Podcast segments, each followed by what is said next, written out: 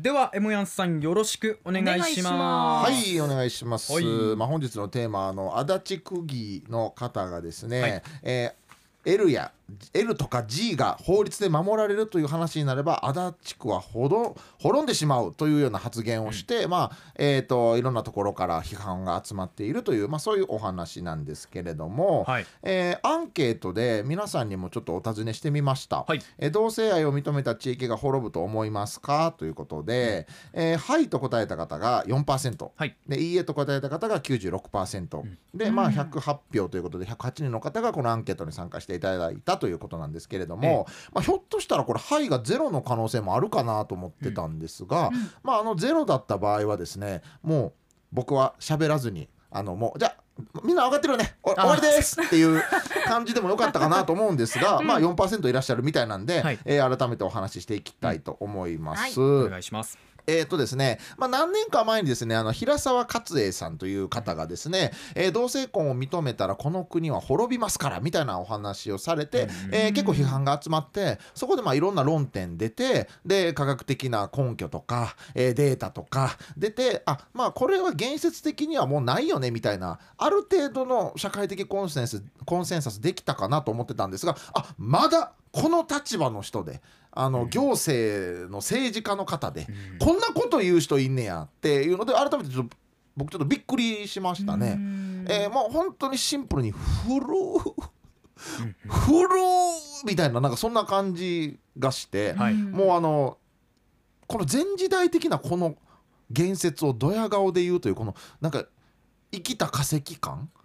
なんかかあのねマダガスカル島は生きた化石シーラカンスが観光名物になっているようなので、はい。この足立区もこの白石議員を生きた化石シーラ石カンスとして展示したら経済効果生まれんちゃうかっていうぐらいもうこれそのぐらいの。生きた化石感すごいなって僕思いましたけどね。うん。まあ、要は、まあ、この同性婚とかあと同性パーソンパートナーシップみたいな制度を作ったら、まあ、同性愛の人が増えて、はい。同性愛が増えたら子供作れませんよねと、じゃあ少子化が進んで国とか足立区が滅ぶみたいな、まあ、そういう理屈なんですけれどもこれもう大きな事実誤認があるのが制度や法律が変わっても性自認とか性的指向って変わりませんよね。はい。まあそうですよね。例えば俺はうん。俺のことを男という性自認があって、はい。性的指向としては女性が好きという、まあ、そういう性的指向があるわけですけれども例えば同性婚が認められて同性同士が結婚できますよってなったからといって、あじゃあ俺男の人と恋愛してみようかなってならへんし、うん。あのじゃあ俺明日から女として生きようかななんて絶対思わないわけですよね。うん。もっと言ったらあのそんなことは起こりえないと思いますけど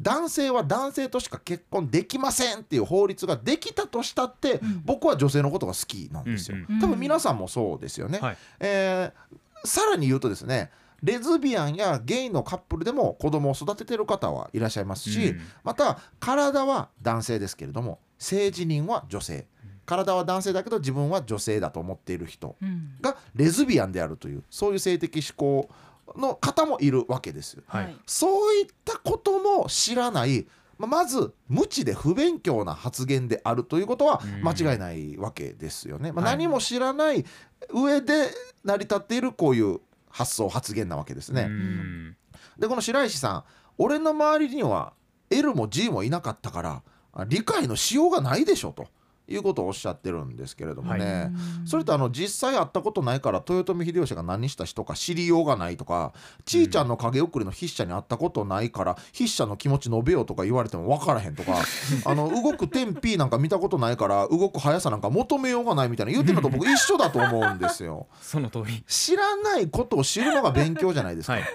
この勉強しようとしない不真面目さと不誠実さうん。が僕感じますよね。はいでもっと言ったらですね足立区民は足立区を存続するために生きてるわけじゃないですけど、うん。足立区の行政は足立区民一人一人が幸せで安心して過ごせる環境を作るために存在してるわけですよね。うんうん。性自認や性的指向によって幸せにする人としない人を決めるなんて、はい。これは差別に他ならないですし、もうゴリゴリの人権侵害なわけですよ。はい。でもあえてあえてですよ。国益とか地域とかそういう面の利益で語るのであればこんなデータがありますね、うん、LGBT の方々は愛する人と結婚できないという絶望感、社会の後ろめたさから自殺率が高いんですよ、うん、で、えー、アメリカで同性婚が認められるようになった州は LGBT の若者の自殺率が14%、えー、まあこのストレートという表現しますけれども、えー、ストレートの学生含めて7%下がってるんですよ。えー。だから LGBT の若者が希望を持って生きれる仕組みにして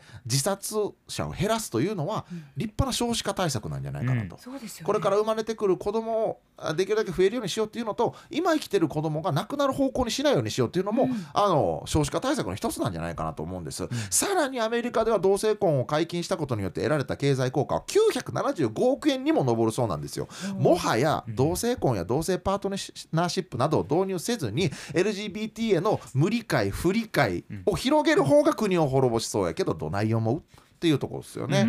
でまあここまで言いましたけど多分ね多分これ何言うても白石さんは変わらへんと思うんですよ。そういう感じのコメントもも残していますよね。謝らへん言うてるし、ええ謝罪せえへんって言うてるし、うん、で僕のことを応援するコメントも届いてますみたいなことも言うてるし、うん、もう LGBT への偏見とかあの無意識の差別意識みたいなのが完全に内面化してもうて、はいこの人の人格とももう同一化してしまってるわけですよね。これを取り除くというのはもう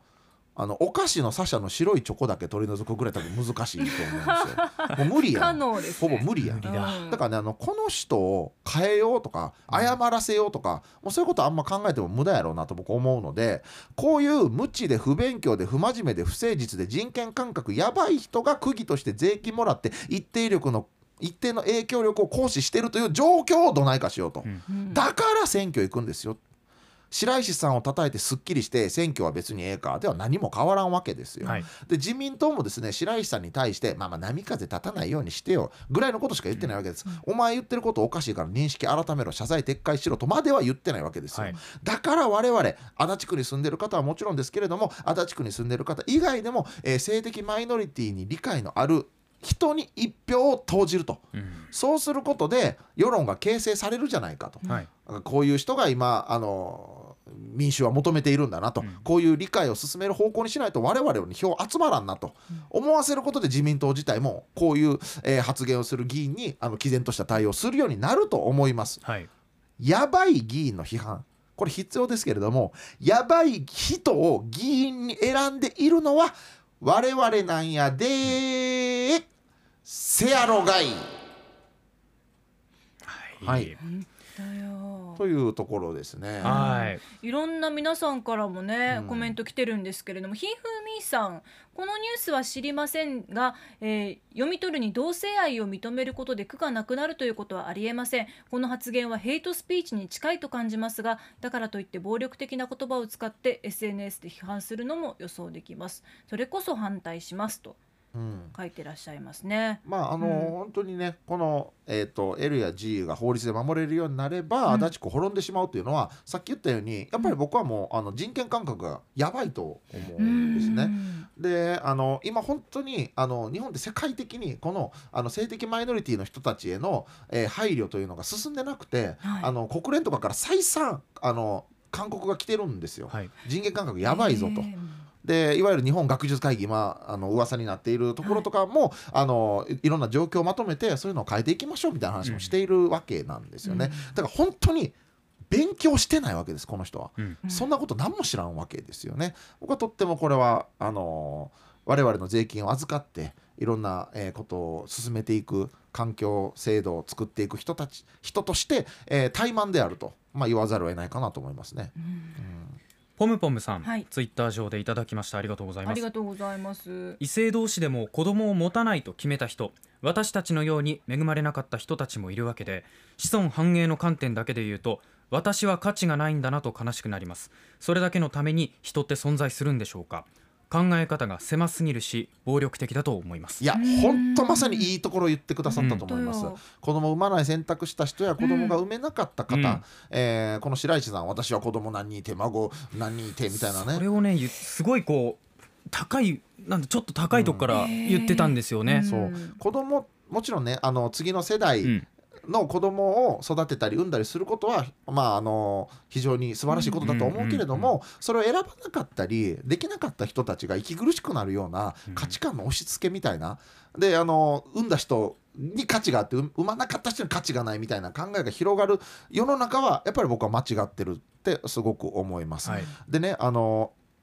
ちょっと一昔前のこの平沢平沢勝栄さんがこれ言った時はあの、まあ、割とこう政治とかに関心のある人が中心になって声を上げていたんですけれども、はい。今回の足立区議の方に関しては本当に若い人たちのもうアイコンとなっているような、えーインフルエンサーの方とかもあの積極的に声上げてるんですね。例えばあのケミオさんとかええあと鎌田さんとかはい。白須田さんとか、まあ、自分自身が同性愛者であったりとか、えーそういう方があの声を上げてかつ私たち同性カップルですけれども私たちが住んでる地域は滅んでませんよっていうのをカップル、このパートナーと一緒に写った写真を SNS に上げてたりするんですね。今よく見ますね、う。んハッシュタグ私たちはここにいるっていう、うんうん。時代はね変わってきてるんですよ。私たちはこうですよって表明できる時代になってきてる。はい。であの影響力のある方も恐れずに発信するようになってきてる、時代の潮目は変わってきてるんですよと。いつまでその古い考えにしがみついてんですか、と。で必ずこの考え変わってくるからもうこの白石さんって最後お茶碗に残ったご飯粒みたいなもんでもうあと最後お湯かけてサラサラなんですよ、うん。もうなくなっていく考えなんですよ、うん。あーですんでこれ聞いてる方も今自分の中の考えアップデートするべきところがあったらアップデートしていった方がいいのかなと思います。アーキーさんもですね、えー同性愛者の僕も地域が滅びてほしくはないですね、LGBT の理解を、えー理解増えていますけれども差別はしてはいけないですということで、うん。当事者の方からもコメントをいただいております、えそうなんですよ。今ね、本当にあの理解が広がってきている中、またあの前時代的な考えをもう一度あの再生産してそれのフォロワーがもしもちょっとでも触れるようなことがあれば、もうなんやねんって話になるんで、はい。まあまあまああの粘り強くあの黙らずあの違うよってことは言い続けていかないといけないのかなと思いますね。本当にこう継続して声高に言っていくっていうことの必要性と政治への参加の重要性っていうのを、そういった部分もまた感じる今回の話題でもありましたね。はい。はい、M1 さんありがとうございました。出した。来週もこのコーナーお楽しみに。以上セアロガイおじさんの今週アップする動画はこれやろがいでした。